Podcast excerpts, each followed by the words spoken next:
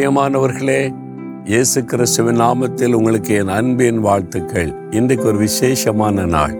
என்ன நாள் தெரியுமா? யோசித்து பாருங்க. தேசிய விவசாயிகள் தினம்.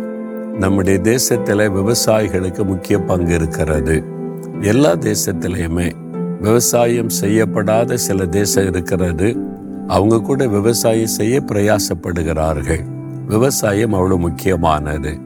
விவசாயம் இல்லாட்டா நம்ம வாழவே முடியாது. நம்ம சாப்பிடணும்ல? அதுக்கு விவசாயம் ரொம்ப அவசியம். அதனால்தான் ஒரு தேசத்தினுடைய விவசாயிகள் பாதுகாக்கப்படணும் ஆசிர்வதிக்கப்படணும்.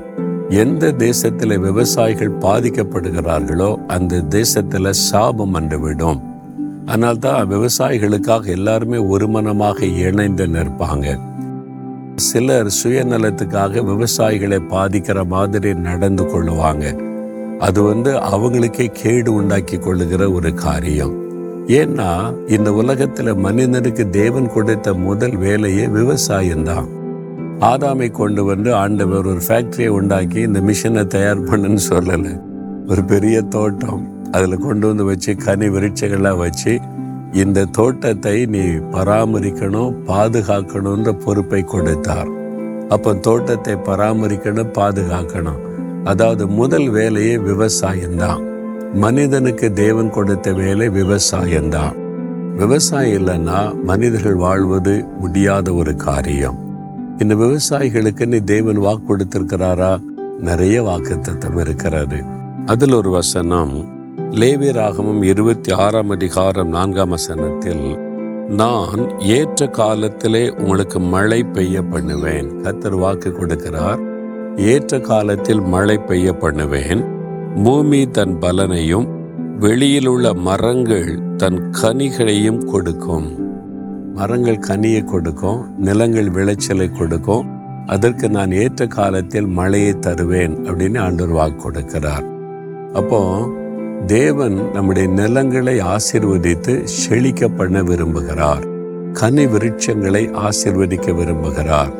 நீங்கள் விவசாயிகளாக இருந்தால் விவசாய நிலம் வைத்திருந்தால் தோட்டம் துறவுகள் வைத்திருந்தால் உங்களுக்கு தான் ஆண்டு சொல்லார் என் மகனே மகளே நான் ஏற்ற காலத்திலே மழை பெய்ய பண்ணுவேன் நிலத்தின் விளைச்சலை பெருக பண்ணுவேன் மரங்கள் கனிகளை கொடுக்கும். இது எவ்வளோ பெரிய ஆசிர்வாதம் இல்லை? அப்போ இந்த நாளில் விவசாயிகளுக்காக நம்ம அதிகமாக ஜெபிக்கணும். நீங்கள் விவசாயம் செய்யக்கூடிய வாய்ப்பு இருந்தால் அதை உற்சாகமாக செய்யுங்க. எங்களுக்கு நிலம் இருக்குது. என்னுடைய தகப்பனார் என்னுடைய பங்காக கொடுத்த வயல் நிலம் இருக்குது தோட்டம் இருக்குது. அதனால் அதில் ஒவ்வொரு வருஷமும் பயிர் செய்து அறுவடை செய்கிறோம்.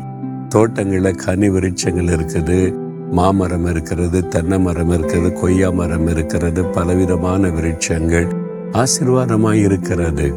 உங்கள் வீட்டில் கூட எங்களுக்கு எங்கெங்க இதெல்லாம்? ஏதோ பின்னால் ஒரு பத்து அடியில் இடம் கிடைக்காது. அந்த பத்து அடி இடம் இருந்தால் போதும். நீங்கள் ஒரு மரத்தை நாட்ட முடியும் ஒரு கனி விருட்சத்தை வைக்க முடியும். ஒரு கனி விருட்சத்தை வைங்க கொய்யா மரத்தை வைங்க ஒரு மாமரத்தை வைங்க ஒரு தென்னை மரத்தை வைங்க அது ஏற்ற காலத்தில் பலன் கொடுக்கும். அதை பார்த்தாலே உங்களுக்கு ஒரு பெரிய சந்தோஷமாக இருக்கும். ஒவ்வொருத்தரும் ஒவ்வொரு வீட்லேயும் ஒரு கனி விருட்சத்தை நட்டு அந்த கனி காய்த்து வருவதை பார்த்து சந்தோஷப்பட்டு ஆண்டவரை துதிக்கணும். உங்கள் எங்கள் என்னுடைய மனைவி அப்பப்போ கொய்யாப்பழம் இந்த மாதிரி மாம்பழம் இந்த மாதிரி பழங்கள்லாம் கொடுக்கும்போது நம்ம தோட்டத்தில் விளைந்தது. சொல்லும்போதே ஒரு சந்தோஷம் இல்லை. நம்ம தோட்டத்தில் விளைந்தது. இது கத்த நம்முடைய தோட்டத்தை ஆசீர்வதித்து கொடுத்தது.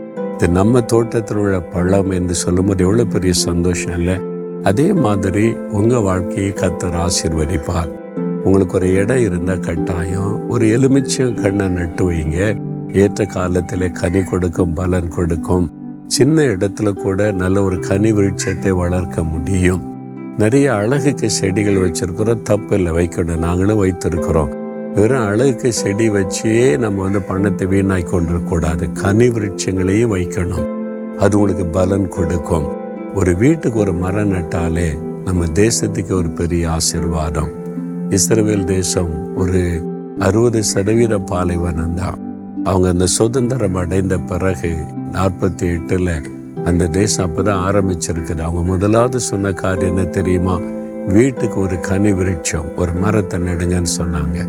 அவங்க சிட்ரஸ் ஆரஞ்சு பழம்ல அதை நட்டாங்க. இன்றைக்கு உலகம் முழுது ஏற்றுமதி பண்ணுறாங்க எங்கே பார்த்தாலும் அந்த கனிகள் பார்க்க முடியும் ரோட்டில் வீட்டுக்கு முன்னால் எல்லா வீட்டுக்கு முன்னாலே திராட்சை செடியை பார்க்க முடியும்.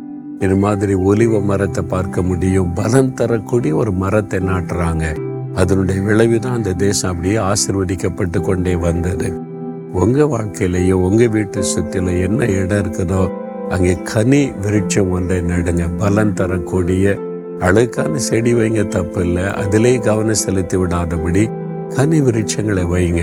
அந்த கனிகளை பார்க்கும்போதே ஒரு பெரிய சந்தோஷமா இருக்கும். ஆண்டு சொல்றாரு ஏற்ற காலத்தில் மழையை பெய்ய பண்ணுவேன் நிலத்தை நான் ஆசிர்வதிப்பேன். உன்னுடைய மரம் கனி கொடுக்கும் என்று. அது ஒரு பெரிய ஆசிர்வாதம். எல்லாரும் ஆண்டவரை பார்த்து சொல்லுங்க. ஆண்டவரே எங்க தேசத்தில் இருக்கிற விவசாயிகளை ஆசிர்வதியும் விவசாய நிலங்களை ஆசிர்வதியும் ஏற்ற காலத்திலே நல்ல போதுமான மழையை தாரும். அழிவு மறை மழை வரக்கூடாது. ஆசிர்வாதமான மழையை கொடுத்து விளைச்சலை பெருக பண்ணும். கனி விருட்சங்களை ஆசிர்வதித்து பெருக பண்ணும். எங்களுடைய விவசாயிகளை ஆசிர்வதித்து மகிழ பண்ணும். அவங்களை கடன் பிரச்சனையில் இருந்து விடுதலையாக்கும். அவருடைய கையின் பிரயாசத்தின் பலனை காண செய்யும். நாங்கள் இயேசுவின் நாமத்தில் அவளை ஆசிர்வதித்து ஜெபிக்கிறோம். எங்கள் நிலங்களை ஆசிர்வதியும் எங்கள் தோட்டங்களை ஆசிர்வதியும் எங்களுடைய கனி விருட்சங்கள் மரங்களை ஆசிர்வதித்து பலன் கொடுக்க செய்யும். இயேசு கிறிஸ்துவின் நாமத்தில் ஆசிர்வதித்து ஜெபிக்கிறோம் பிதாவே. ஆமேன் ஆமேன்.